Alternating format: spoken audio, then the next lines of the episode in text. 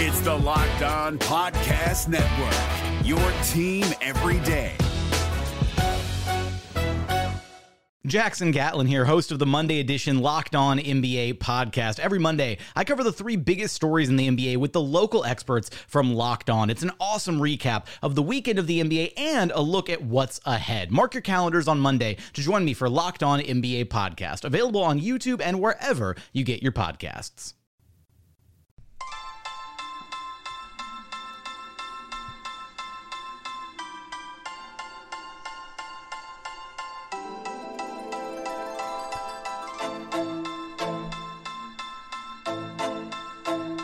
You are Locked On Magic, your daily podcast on the Orlando Magic, part of the Locked On Podcast Network, your team every day.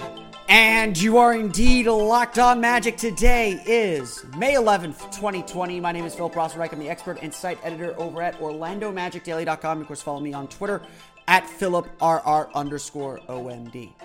Well, it finally happened. The long-awaited appearance of the 1995 and 1996 Orlando Magic in The Last Dance. I'll have my reactions to the Magic's portrayal in the documentary and what it sort of says about the Magic's place in history, as well as kind of where the Magic fit into the story of Michael Jordan. I'll have some thoughts on that coming up in just a moment. Plus, we'll break down some of the latest news going around with the Orlando Magic that I have not had the time to address.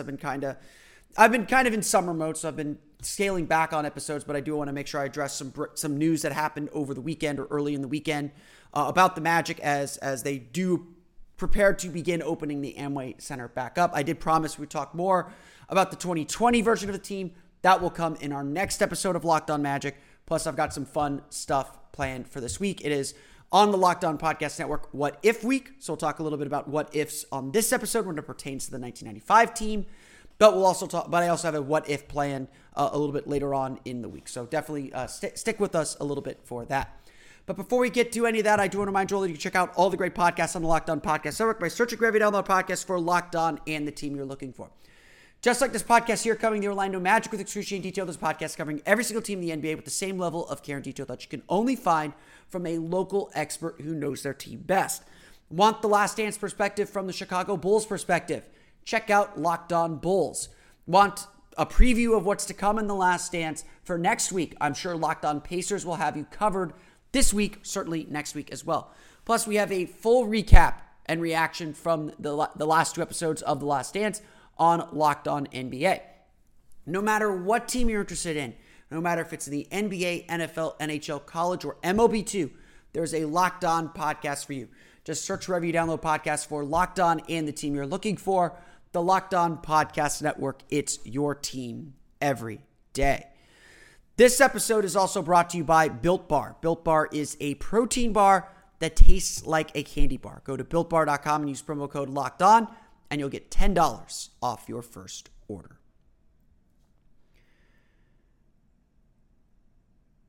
At this point, every Orlando Magic fan knows the story. The Orlando Magic, the top seed in the Eastern Conference, the young upstarts with the great young core that's going to rule the NBA for a decade, coming up against the man that ruled the 90s, or much of the early 90s, at least to that point. The man who walked away from the sport for 18 months, simply faxed a press release that said, "I'm back," and gained, if I use that word correctly, to try and take a moribund, that's a word I like using, a moribund Chicago Bulls team to a championship as the 5 seed. That would have been something if there were a 5 seed versus 6 seed in the NBA Finals, as the Houston Rockets, defending champions, also kind of muddled their way through the season. As we all know, you don't question the heart of a champion.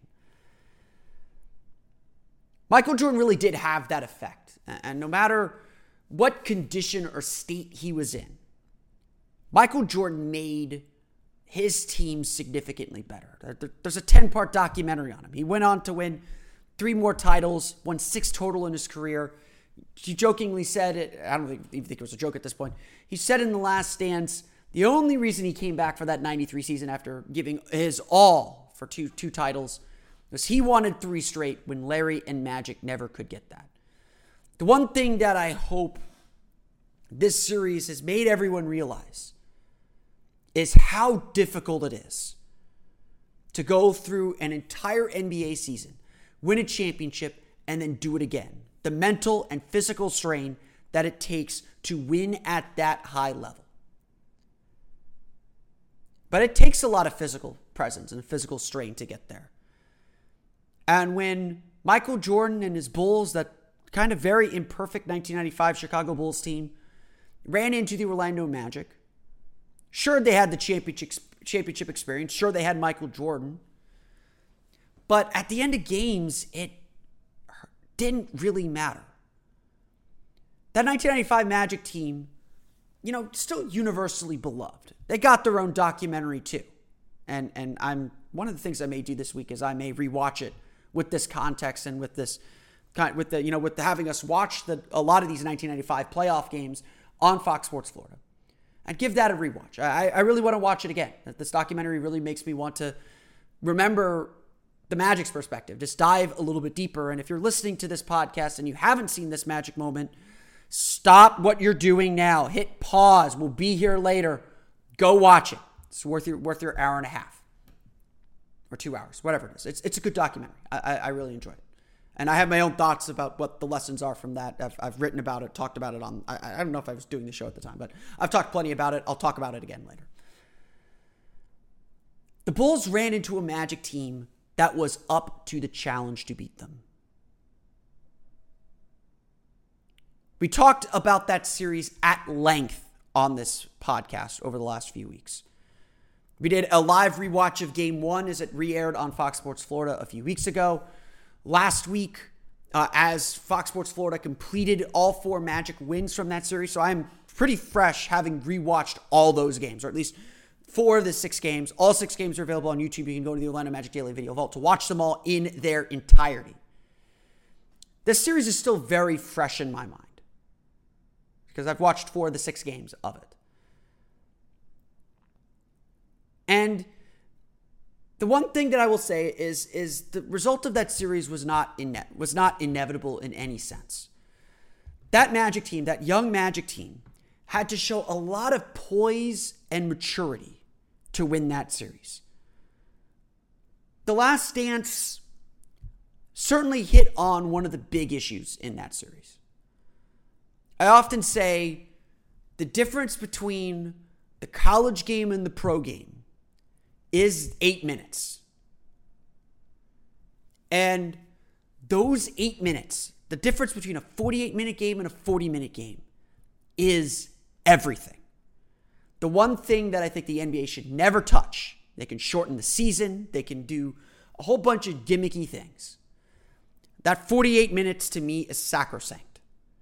Because unless the college game is going to raise itself up to 48 minutes, and I would go much further than 48 minutes, it's a lot of stress on the body, but that 48 minutes, that difference between a college game and a pro game, 32 to 40 in high school to college may not, honestly, I didn't play. Someone please correct me. That's a big step up, but it's not the same. When you watch these guys go from 40 to 48, those 8 minutes are everything.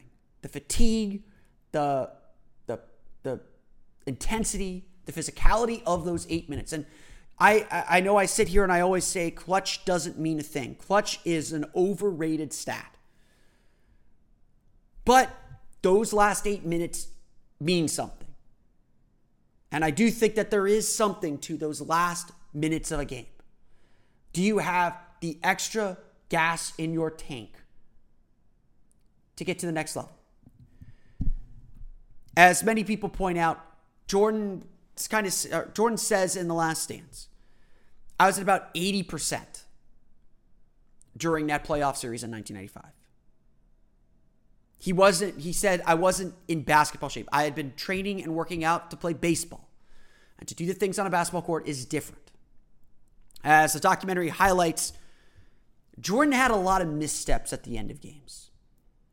It wasn't just game 1 with the steal by Nick Anderson and then the turnover on the ensuing possession with a chance to still win the game. Nick Anderson's steal did not clinch the game. that gave the Magic lead was the go-ahead play, but it did not clinch the game. It was Jordan turning the ball over once more, trying to feed Scottie Pippen as Donald Royal chased him to the free throw line.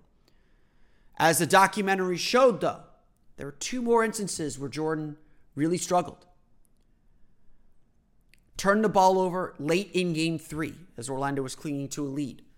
That cost the Bulls that game. In Game 6, he missed several shots as Orlando went on a 14-0 run to stun the Bulls. As I said, those final 8 minutes are everything. I'm not going to sit here and tell you fatigue had nothing to do with the Bulls losing that series, or nothing to do with Jordan losing that series. He averaged 31 points per game. I think it was like 6 rebounds per game, 4 or 5 assists per game. He had an incredible series. But the stat that mattered most in the end were the 4 turnovers per game that he averaged.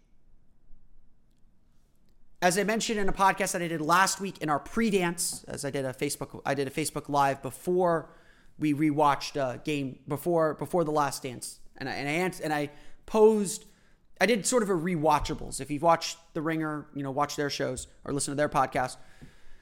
I did sort of a rewatchables of that series because I just came out off watching that entire series for the most part, and I decided to post some unanswerable questions. And kind of the first unanswerable question that I had was, what would have happened if the Magic had gone to a Game 7? Because that series was really close to going to a Game 7. And I'm not 100% sure the Magic would have won Game 7. The next question I posed, of course, is what would have happened if Jordan were healthy the entire season? And I don't think the Magic win that series if Jordan's healthy the entire season. It is clear that Jordan is not quite Michael Jordan. So I'm not going to say that fatigue, that the training wasn't a factor in that series. But don't let anyone be confused. One of the unanswerable questions I asked there was, did the Magic win the series or did the Bulls lose the series? And I do think there's a little bit of both. I think the Bulls made some mistakes, but the Magic went out and grabbed that series. Don't let anyone make you believe that Jordan's fatigue alone is why Chicago lost that series. Orlando won that series. Chicago had leads in Game 3, in Game 5, in Game 6, and in Game 1. Every game Orlando played in that series, they had to make plays to win it. They had to go on runs and take control. They had to come from behind. Chicago started off seemingly every game out like gangbusters. I'm not here to tell you that if Jordan were playing the entire season, that the Magic would have even won the Eastern Conference that year, or would have been the top seed. They would have had to go on the road. I'm not here to dispute any of that. But the Magic were the better team than the Bulls that year. Don't let The Last Dance paper over the Magic like that. They were a tough team that had advantages that Chicago didn't have. They exploited Chicago's weaknesses. And honestly, I think Horace Grant was the ultimate winner of that series. They exploited Chicago's hubris, too. The Bulls didn't have the physicality to deal with Horace Grant. And ultimately, as their young guys started gaining confidence and maintained their confidence, they believed with the same intensity that Jordan always believes he can win. That team specifically, that Orlando Magic team in 1995 specifically, believed they could beat anybody. They could overcome any deficit, and they had the horses and the players and the ability to do it. And honestly, with that 1995 team, it was only when they didn't that confidence was broken. Only when the lights were as bright as they could be in the NBA Finals that team ultimately fell apart. So yes, Jordan was not Michael Jordan. Yes, he was definitely fatigued and tired at the end of games, unable to finish games in the way that the legend of Michael Jordan is accustomed to finishing. And yes, the Magic were the better team in that series. They were really possibly the ultimate threat to Michael Jordan's dynasty and the Chicago Bulls. But as the documentary makes clear, They were also ultimately what drove him. And to me, that was the biggest theme of episode 8. The biggest theme of episode 8 was what drove Michael Jordan. How did he stay engaged? And it was really all about the legendary slights that Jordan had with other players, had with other teams, and invented in his head to get him to become Michael Jordan. Jordan, I think, essentially says it straight out. There's no 72-10 season without the Orlando Magic beating him in 1995.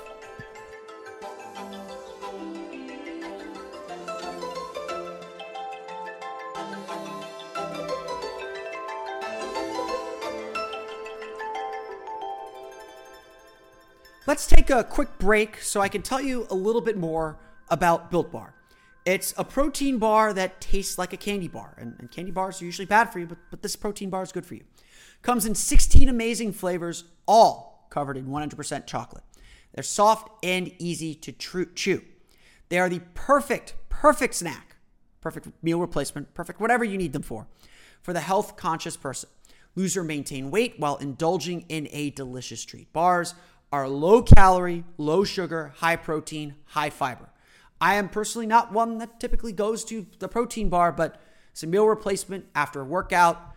If I need a little bit of an energy boost, protein bars are where I go, and this product definitely has some great flavors and some great options for you.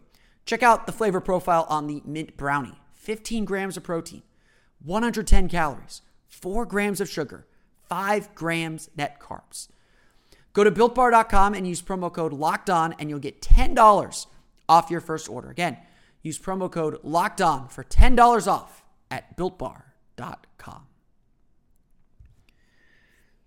We're driven by the search for better, but when it comes to hiring, the best way to search for a candidate isn't to search at all. Don't search, match with Indeed. 93% of employers agree Indeed delivers the highest quality matches compared to other job sites, according to a recent Indeed survey. And listeners of this show will get a $75 sponsored job credit to get your jobs more visibility at Indeed.com/podcast. Just go to Indeed.com/podcast right now and support our show by saying you heard about Indeed on this podcast. Indeed.com/podcast. Terms and conditions apply. Need to hire? You need Indeed. I know a lot of people have, you know, the big criticism of The Last Dance so far has been the format and how it's kind of tried to run on two tracks. And you know, I agree sometimes it's a little jarring. And I think for most of us who know the story, it's good to refresh. I think it's easier for us to follow along for people who may not know some of Michael's stories. It's a little bit more difficult. Being at this late stage of the series, essentially, where we've got 2 episodes left, I thought they would be focusing a lot more on the 98 season, and I would say that's maybe one disappointment, but I do commend the director for how he's kind of framed and structured the series. Especially as we've gotten to this point, every episode seems to have a sort of theme, and you know, you kind of have to play with the cards you're dealt a little bit, with how the 98 season actually turned out. So, you know, early on, you know, Pippen's out. You could focus on Dennis Rodman and what his contributions are and what mattered for him. So focusing on a specific player or a specific theme throughout each hour as you progress through the season, certainly the way to go. And then telling the backstory of how they played their role or the context of how they played their role is certainly, I think, a fair way to create this. I would be curious if they will release a sort of chronological version of this documentary at some point. I'm sure people would watch it and buy it. But you know, I do think that the way it is constructed it's not necessarily bad. You know, I'm sure it's open to criticism, but it's not necessarily bad. But episode 8, as we've gotten to Jordan's coming back from retirement or playing baseball, the Bulls kind of finding their way without him, and the beginning of the NBA playoffs. As we've gotten to episode 8, the focus of that episode is on the slights, on what really motivated Jordan to greatness. Because especially at this point in 1998, Jordan has done everything He's won 3 titles. He's won all the MVPs. You know, he said this is his last season, but it is not easy to win championships. I mean, Magic have tried for 31 years. They've had 2 real chances at winning titles, and they've fallen short. And fallen short in a way that they never really came back from. And so the framing of the Magic's place in the Michael Jordan story is essentially about the slights, about Jordan's legendary ability to take the smallest insult and turn it into the biggest thing that motivates him. It's a trait we've seen not just from Jordan, but from other players. Shaq has the legendary story of his beef with David Robinson. As Shaq would tell it, when he was a kid growing up in San Antonio, he moved around a lot as a kid, as a military son. Growing up in San Antonio, Texas, Shaq said he asked for David Robinson's autograph. You know, young up-and-coming kid, still probably in middle school at the time, asking the star player of the hometown team for his autograph. And Robinson, who is universally known as one of the nicest dudes in the league, either ignored him, didn't see him. Hard to believe he didn't see Shaq. Didn't see him. Shaq didn't get the autograph. And Shaq said he held that in his head. And when he would play David Robinson, he'd bring a little something extra. Didn't help, too, that, yes, David Robinson won the 1995 NBA MVP over Shaq. And so Shaq had another reason to hate David Robinson. And we were very close to a David Robinson-Shaq finals in 1995. These were the 2 most dominant figures. And Shaq always said that he always had it in for David Robinson. Never mind that Shaq would later admit that this story was completely made up and was just something Shaq tried to use to motivate himself. A lie and a feeling so powerful that he hoped it would motivate him to play better than probably the second or third best center in the league at the time Shaq was entering it. The story, as I said, completely made up. Shaq has admitted he completely made that story up. And this is literally what Michael Jordan did throughout his career. As they note in the documentary, he created this story about LeBradford Smith, a relatively nondescript Washington Bullets player from 1993 who had a big game against Jordan, had 35 points against Jordan. And when the Bulls played the Bullets the next night, Jordan promised to score as many as Smith scored in the whole game in the first half. And he did. Except that story was made up too. Jordan did not need much to get motivated. And you can see that pretty much through every interaction Jordan has ever had. Go back and watch his Hall of Fame speech. He is still petty and salty. Most of this documentary series has been about Jordan being petty and salty about perceived slights and people maybe not paying him respect. And that's what made him a great player. No shame in that. The documentary starts at Game 1 of the 1998 Eastern Conference semifinals against the Charlotte Hornets. And B.J. Armstrong defeats Michael Jordan and Michael Jordan's Bulls with a late shot. Looking over at the Bulls bench, looking over at Michael, and letting them know. I think Jordan's statement to reminiscing about that in the documentary is, B.J. should have known better. And that's where we come and meet the Orlando Magic once again. And that's the context in which the Magic enter this documentary. The documentary focuses in on a few things. 1, Jordan losing. Jordan does not like to lose. And as the documentary relates, the day after the Bulls lose to the Magic, Jordan calls up Tim Grover and says, we're getting to work. I got to become a basketball player again. And he uses that throughout the filming of Space Jam and on and on and on to get himself ready for the 1996 season.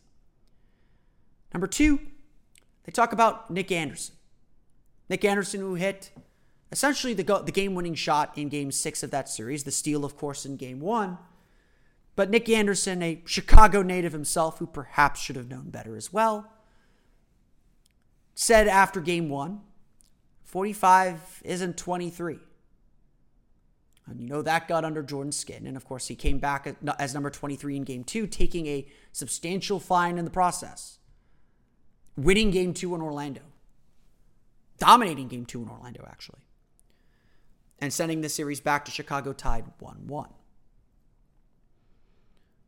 And then, of course, what they didn't talk enough about in that series. And, of course, what's talked about more in this Magic moment as a, yeah, that probably wasn't a good idea, was when the Magic lifted Horace Grant on their shoulders.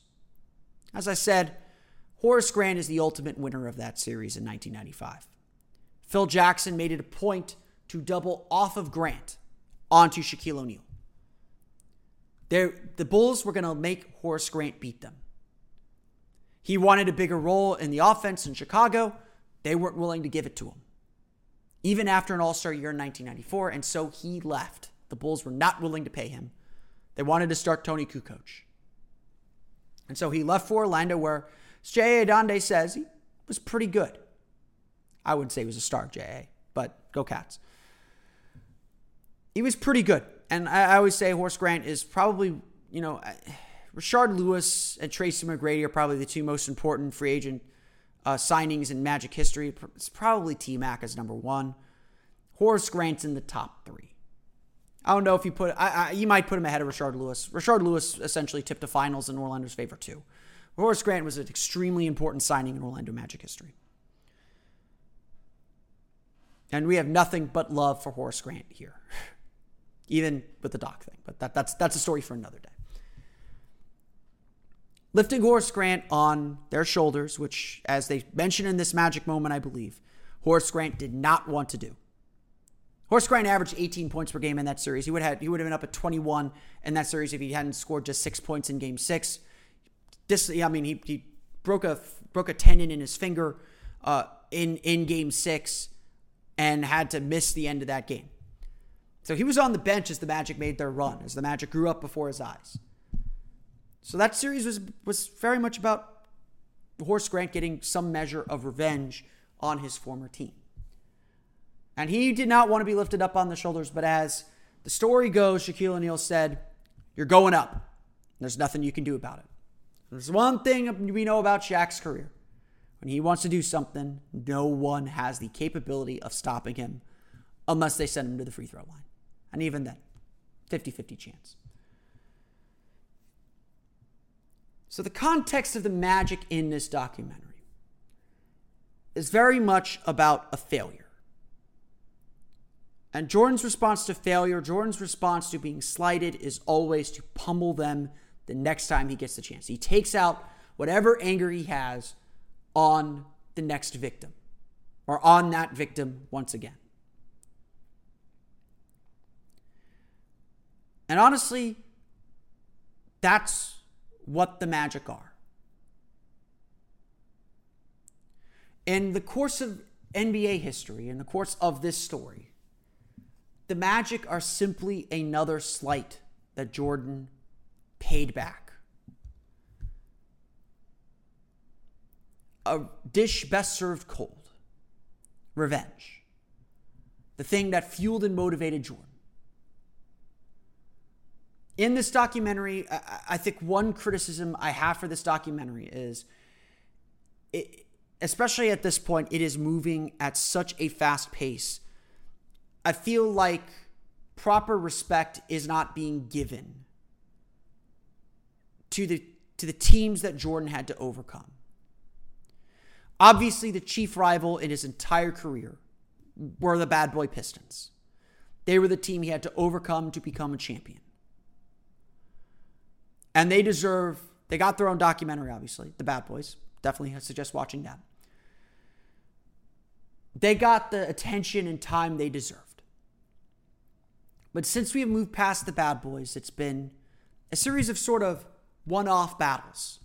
And maybe that's the problem with Jordan's legacy, or maybe that's the cause of the effect of Jordan's legacy. Is nobody truly measured up to him. or every time he met a true challenger, he vanquished them completely and wholly. There was no one who had to overcome Jordan, or no one who overcame Jordan in the same way Jordan overcame the Pistons. And so his legacy then is a series of slights, of Jordan trying to motivate himself, trying to find the equal that never rose to his level. Bird had Magic. They traded championships throughout the 80s. Jordan had to beat the Pistons, but when they were gone, there wasn't really anyone else. Throughout the documentary, they've gone through some of these. Obviously, the first title with the Lakers was motivation in and of itself, but they didn't really focus on that Lakers team. The Clyde Drexler story. Jordan had to kind of invent some juice to that Drexler story. And honestly, Jordan pummeled Drexler so bad, and what they didn't say in the documentary, which I believe I read in Jackie McMullen's book about Magic and Larry Bird, Jordan kept pummeling Clyde Drexler in the 92 Dream Team, and essentially ended his time as a potential challenger for all NBA and top of the mountain stuff. There was no equal. The 93 Suns might have very well been the best team the Bulls beat in the finals. They beat some good teams. 98 Jazz are a very good team, as they'll show. The 96 Sonics were a very good team, which I'm going to dive into a little bit more. The 93 Suns barely got mentioned. That was a 6-game series that nearly went 7 unless Paxson hits that shot. Did you know that the Blazers series was a 6-game series? Again, maybe not the closest 6-game series, but still a heartbeat away from going to Game 7. To this point, I would honestly say, the Knicks in 93 got a little bit more attention. And obviously the focus is on the Bulls. I'm not saying that they need to spend a whole bunch on these opponents. But dramatically, there isn't that much air of uncertainty that these teams can stand up to Jordan. Mostly because most of these teams are pushed off to the sideline so quickly throughout the documentary. The one thing that's different about how the Magic are portrayed is whereas earlier in the series, the Bulls' inability to get out of the first round, their inability to beat the Pistons, it's portrayed a little bit more as a team failure, as Jordan has done all he can, and the group around him just isn't good enough. What was different about how this documentary treated the 95 season, and the 95 Magic in particular, is that there was this young, up-and-coming team. Shaq, Penny, they got Horace Grant from Chicago. Nick Anderson's a solid defender. They're portrayed as a threat like any other threat. But the difference here is the loss to the Magic is viewed as Michael Jordan's failure individually. The montage that we've seen from so many great players, specifically LeBron, when it wasn't completely Jordan's fault.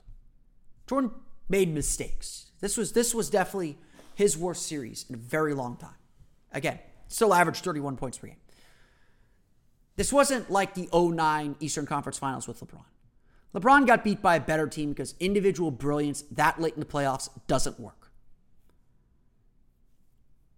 This was Jordan's failure, or the way it's portrayed is it was Jordan's failure. The way the media talked about it, that montage of choking, of that choke artist, Jordan's tired, he isn't ready to play basketball. That was Jordan's failure. And so really for the first time since the Pistons, since those title runs, the Magic made Jordan experience individual failure.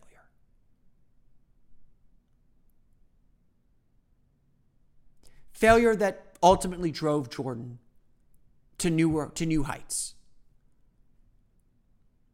to become the greatest of all time once again, to change everything about him, to get back in the gym the next day, to come into training camp that year with a fire, to test Steve Kerr, to test all his new teammates, because the 93 team had cycled out essentially by then, except for Scottie.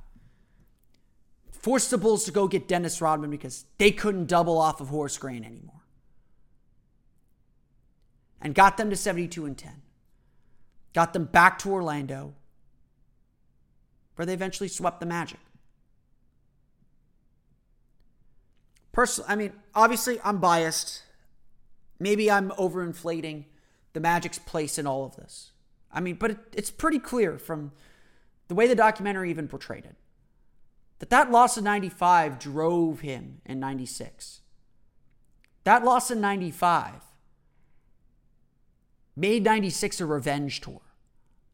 The Bulls were not messing around. And they wanted Orlando bad.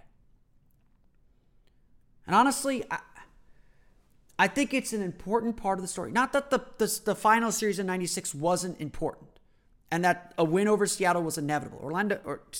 Chicago went up 3-0, beat Seattle in 6. And Gary Payton was a treasure in that documentary and absolutely fantastic. I wish they would have talked to Shaq.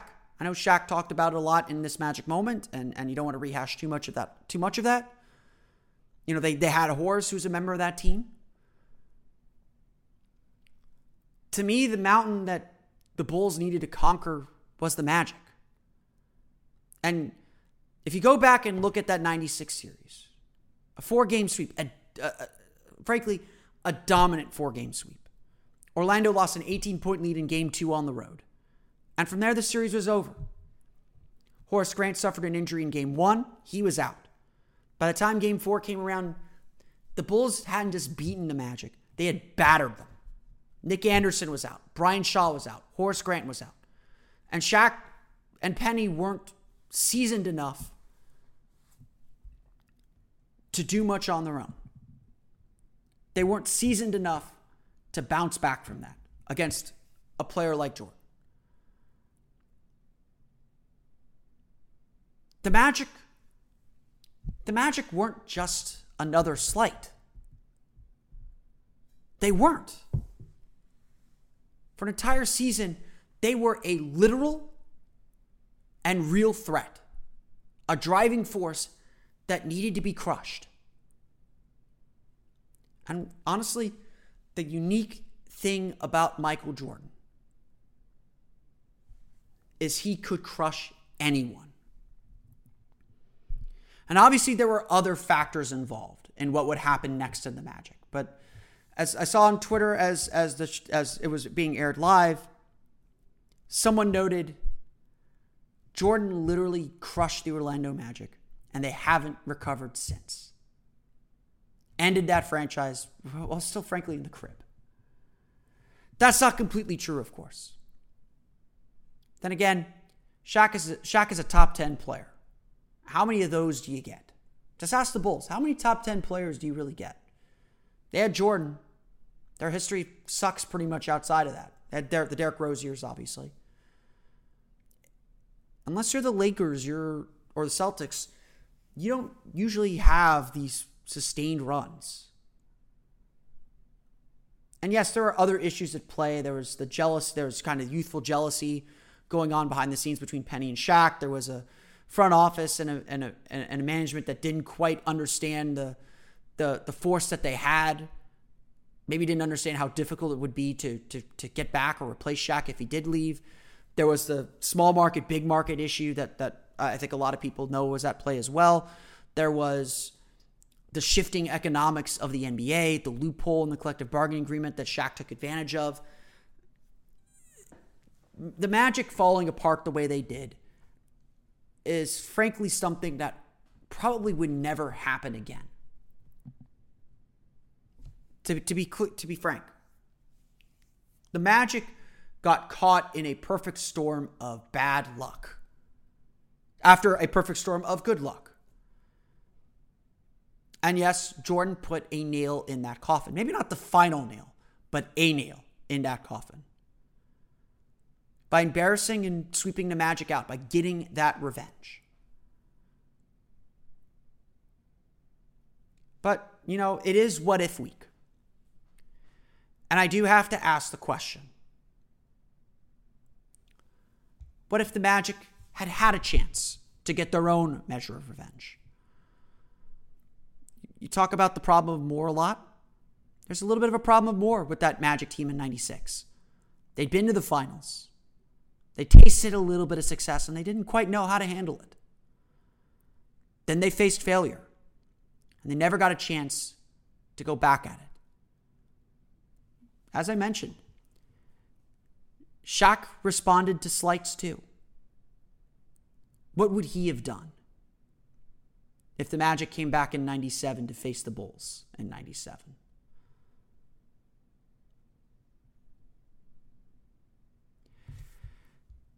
I'm going to say it now.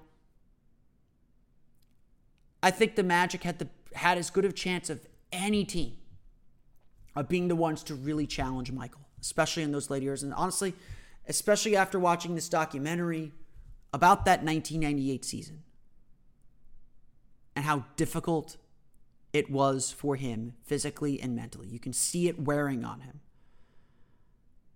And while, yes, the Indiana Pacers of 1998 were a very good team, and I'm very eager to see how they portray this series, the only team that's ever taken Jordan's Bulls after they won those titles to 7 games. The Magic are the only team to beat the Bulls in a 7-game series. Pacers are the only ones to take them to 7 games. I'm very interested to see how they portray it. Because among the teams that had the best chance to beat those Bulls, the 95 Magic, the 96 Magic, the hypothetical 97 Magic are right there with them. They were not just another team that slighted Jordan. They were a legitimate threat. And I think Jordan knew it. And I kind of wish the documentary gave a little bit more respect to his opponents. Gave them the due that these were really good teams that just couldn't get themselves together long enough to give Jordan the rival he never had. And that's why Jordan had to invent so much. Because ultimately, no one could hang with him. No one could give him that constant rival. The Jazz are the only team he faced twice in the finals. Faced the Knicks a few times in the playoffs and never lost to them. The Magic might be the only team that could have given him that rival. That true challenger. That team that had to beat him to become the champion. But of course, we all know that fell apart before it could happen.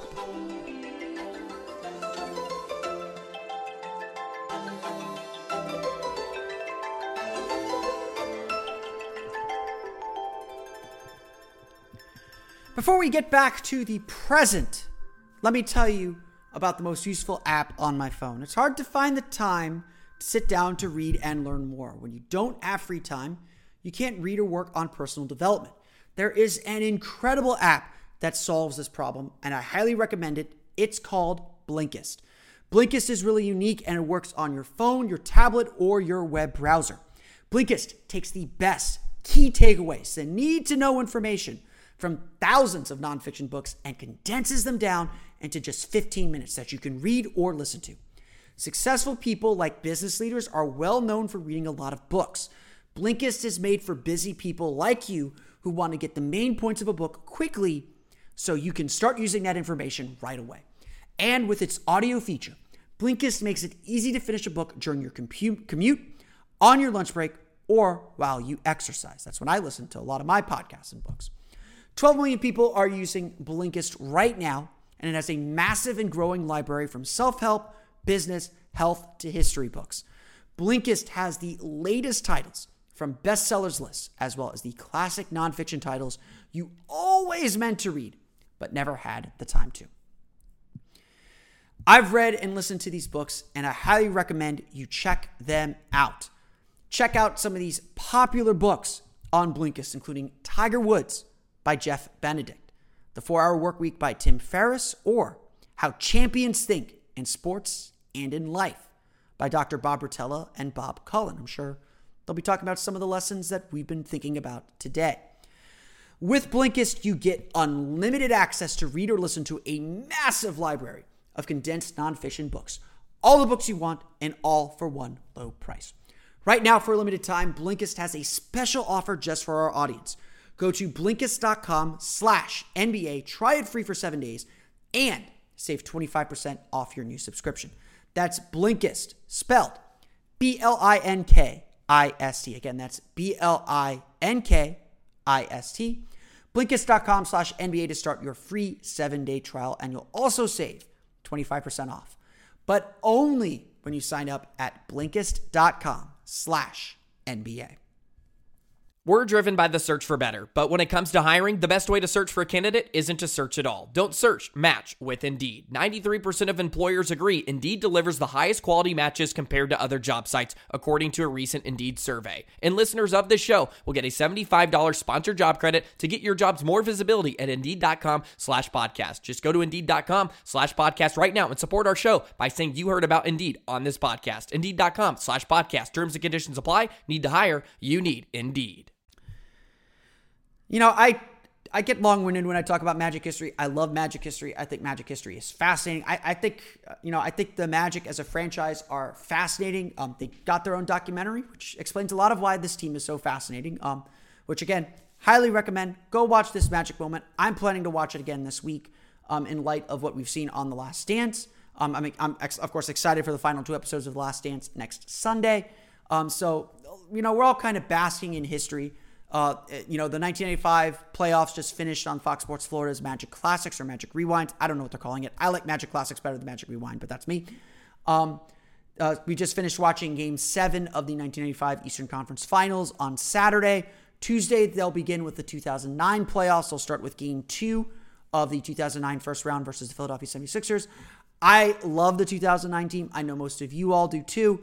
I'm really eager to see this 2009 team back on my TV. I think they're really special. They were a really special group, and that was just a really special season. So I'm very excited to relive some of those games. We'll talk a little bit about those coming up on the podcast as well as on OrlandoMagicDaily.com. Usually we focus on the history stuff during the off season, but obviously we're not in a true off season right now. Right now we're kind of in hiatus with the coronavirus, and we got some good news on Friday.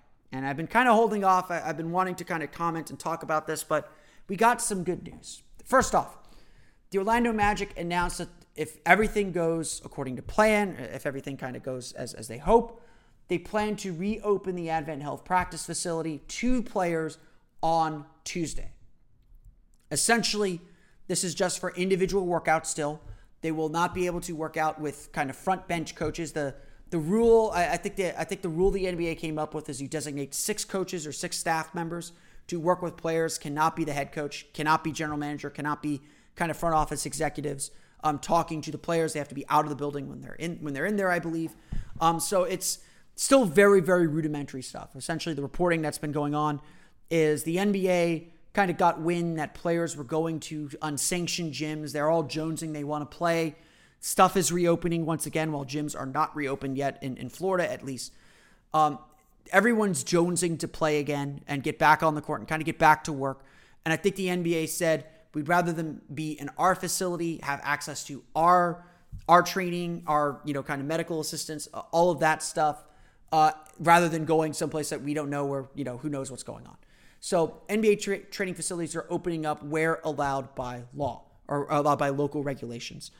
As things go, Orlando does plan to, or at least again, Orlando plans to open its training facility on Tuesday. The rules are fairly more complex than this, but the basic ones that most fans probably care about: no more than 4 players in the building at any time, 2 on the court at any time, both on their own baskets, 2 in the weight room, everyone being socially distanced. Everyone has to wear masks except when they're working out. Deep cleaning throughout the entire thing. Temperature checks, kind of all that jazz. But the one piece of information I think surprised a lot of people is the league pretty much announced that it will not require testing or won't allow test teams to test players if they are asymptomatic. So essentially, they're still trusting players to self-quarantine. And the reason for this is pretty simple. The NBA took a public relations hit, as frankly they should have, for having players tested in the immediate aftermath of the season's hiatus, when testing was still very, very limited to the public. And while, again, if someone was feeling sick and they had access to a test, I'm not going to blame them for getting that test. And in fact, I think one thing that was somewhat proven is there were a fair amount of NBA players who had contracted the coronavirus and or tested positive for the coronavirus. And one reason that the NBA had to suspend operations the way it did is the NBA, as a group of people who travel around often, but had become known as super spreaders because they are always out and about, again, meeting with people, around a lot of people, around thousands of people. There was a potential that they would be kind of the big drivers and spreaders of things. And so shutting down the NBA was the right call. It's not surprising that there were a fair amount of positive tests among the NBA, but it definitely didn't look good that they could get access to testing when so much of the country could not. So the rule then became, at this point, the teams cannot require testing, cannot administer tests or make players get tests if they're asymptomatic. They have to meet all the guidelines for the state, and they have to go through the state to get testing, to get tested and all that jazz. The Magic, however, are on a list of teams that have an exception to that rule. And again, this does not mean the Magic are going out and testing every single player today. It might, but we don't know. But essentially what it means is the Orlando Magic received permission from the Orange County Health Department here in Orange County, Florida, that if they were to have asymptomatic players get tested, they would not be taking tests away from those who need it most, from the medical community, from frontline workers, from people who are most at risk. They would not be taking tests from people who need it.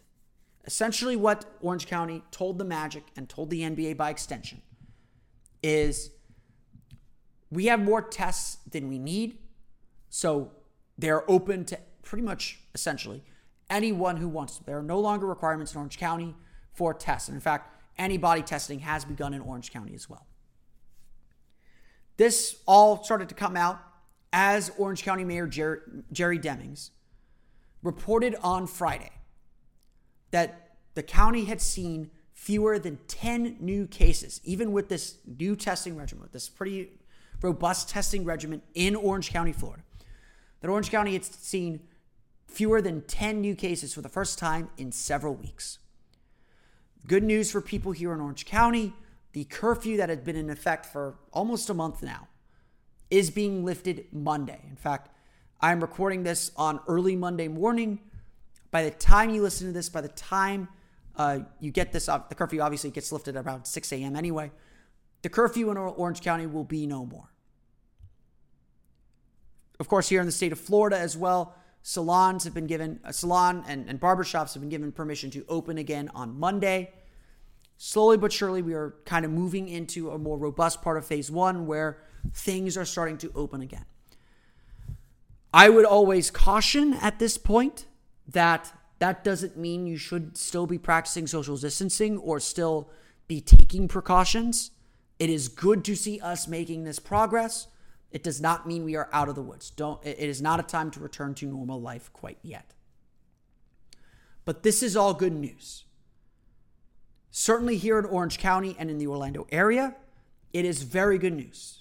Orange County and Orlando, I think I'm very proud of as a citizen of Orlando, as a citizen of Orange County, I have been very proud of how our county government especially has responded to the coronavirus. I think that they acted fairly quickly. They set up a fairly robust testing regimen, and they have done a very good. And honestly, you know, none of this would matter if the people of Orange County and the people of Orlando did not do their part too. But they have done a very good job stressing the importance of what they're trying to do, of being very clear at their intent. And I think the results in this county have shown that we have done what we've needed to do. Now, obviously, it takes the people doing that as well as the big businesses. And of course, in Orange County and Central Florida, there is no bigger business than Disney and Universal and the theme parks. Disney World is probably the biggest employer in Orange County. They closed their doors very, very early. And undoubtedly, that step, followed by Universal closing, followed a few days later by SeaWorld, which isn't that much of a player in the market anymore. But the theme parks closing their doors probably saved Central Florida and Orlando from being a very serious problem. And again, those places do not close their doors unless it is an emergency. So they knew what was up, and that should have been a sign. That was a sign to everyone that something was bigger going on here. It's not clear when they're going to reopen yet. I think they will be among the last things to come online. But certainly here in Orange County, we have done a very good job flattening the curve. And we'll see if we've bent the curve permanently downward, and hopefully everyone still does their part here to kind of bring our recovery along at the pace that it needs to go. Of course, this, in the NBA context, this all cannot be mentioned without the thought of one of the ideas that the NBA is bandying about. It has been confirmed by reporting as Adam Silver had a phone call with the with members of the Players Association on Friday just to answer questions and clear the air of anything. Adam Silver said that he believes that the best way to conclude the season is to have everyone at one or two sites, and that among the locations being considered, Orlando and Las Vegas are at the top of the list. I am still skeptical that a bubble will work. I am still skeptical that that is something the players want to do. I am still skeptical that you can keep a bubble entirely clean and entirely clear. I personally don't think we'll see games until the NBA feels confident that hotels can reopen and that they can travel and that they will just play games in practice facilities and try and knock them out, get teams in and out of places as quickly as they can and back home. I still think that that's ultimately the best way to finish the season. 10 games, 5 home, 5 away. Maybe you do one central location, knock games out in like 2 or 3 days if you can. Maybe not that fast, but knock games out as quickly as you can.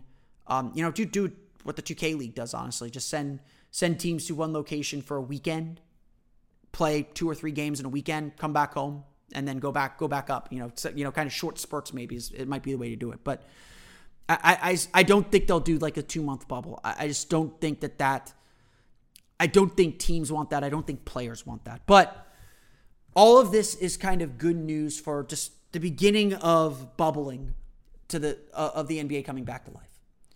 If Orange County, and by extension, Osceola County, who still has a few more tighter restrictions than Orange County does. So Osceola County's not quite out of the woods yet. I think they're doing well, and they're doing kind of in the same spot that Orange County is doing, but they've been a little bit more cautious. They have some more at-risk population in Osceola County.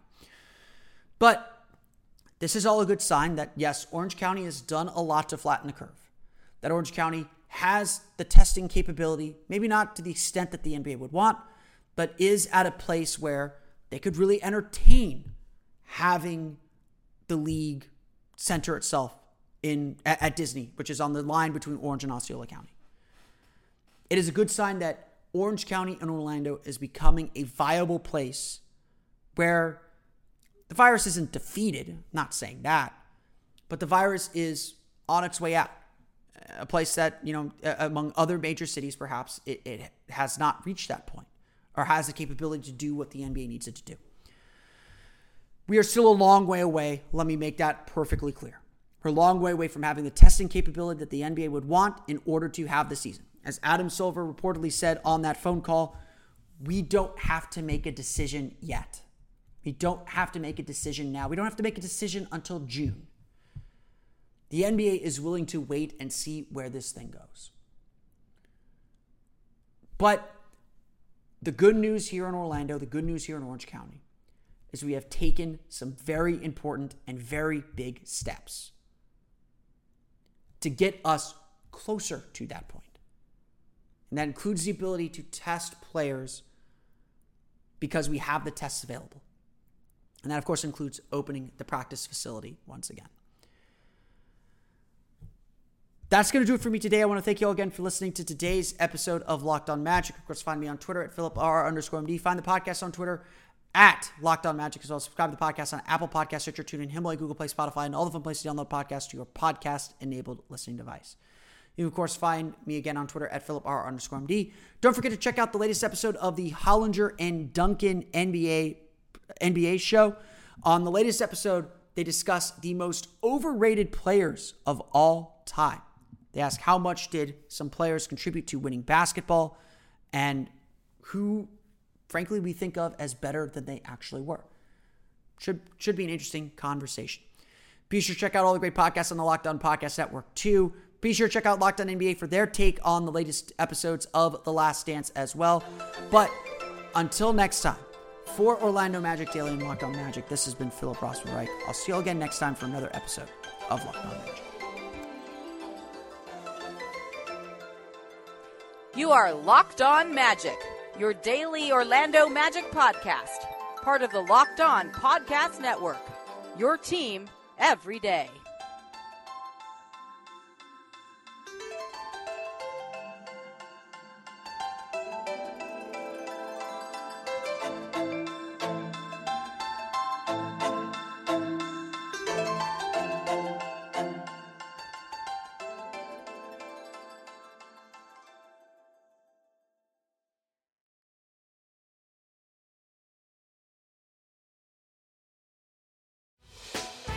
Hey, Prime members, you can listen to this Locked On podcast ad-free on Amazon Music. Download the Amazon Music app today.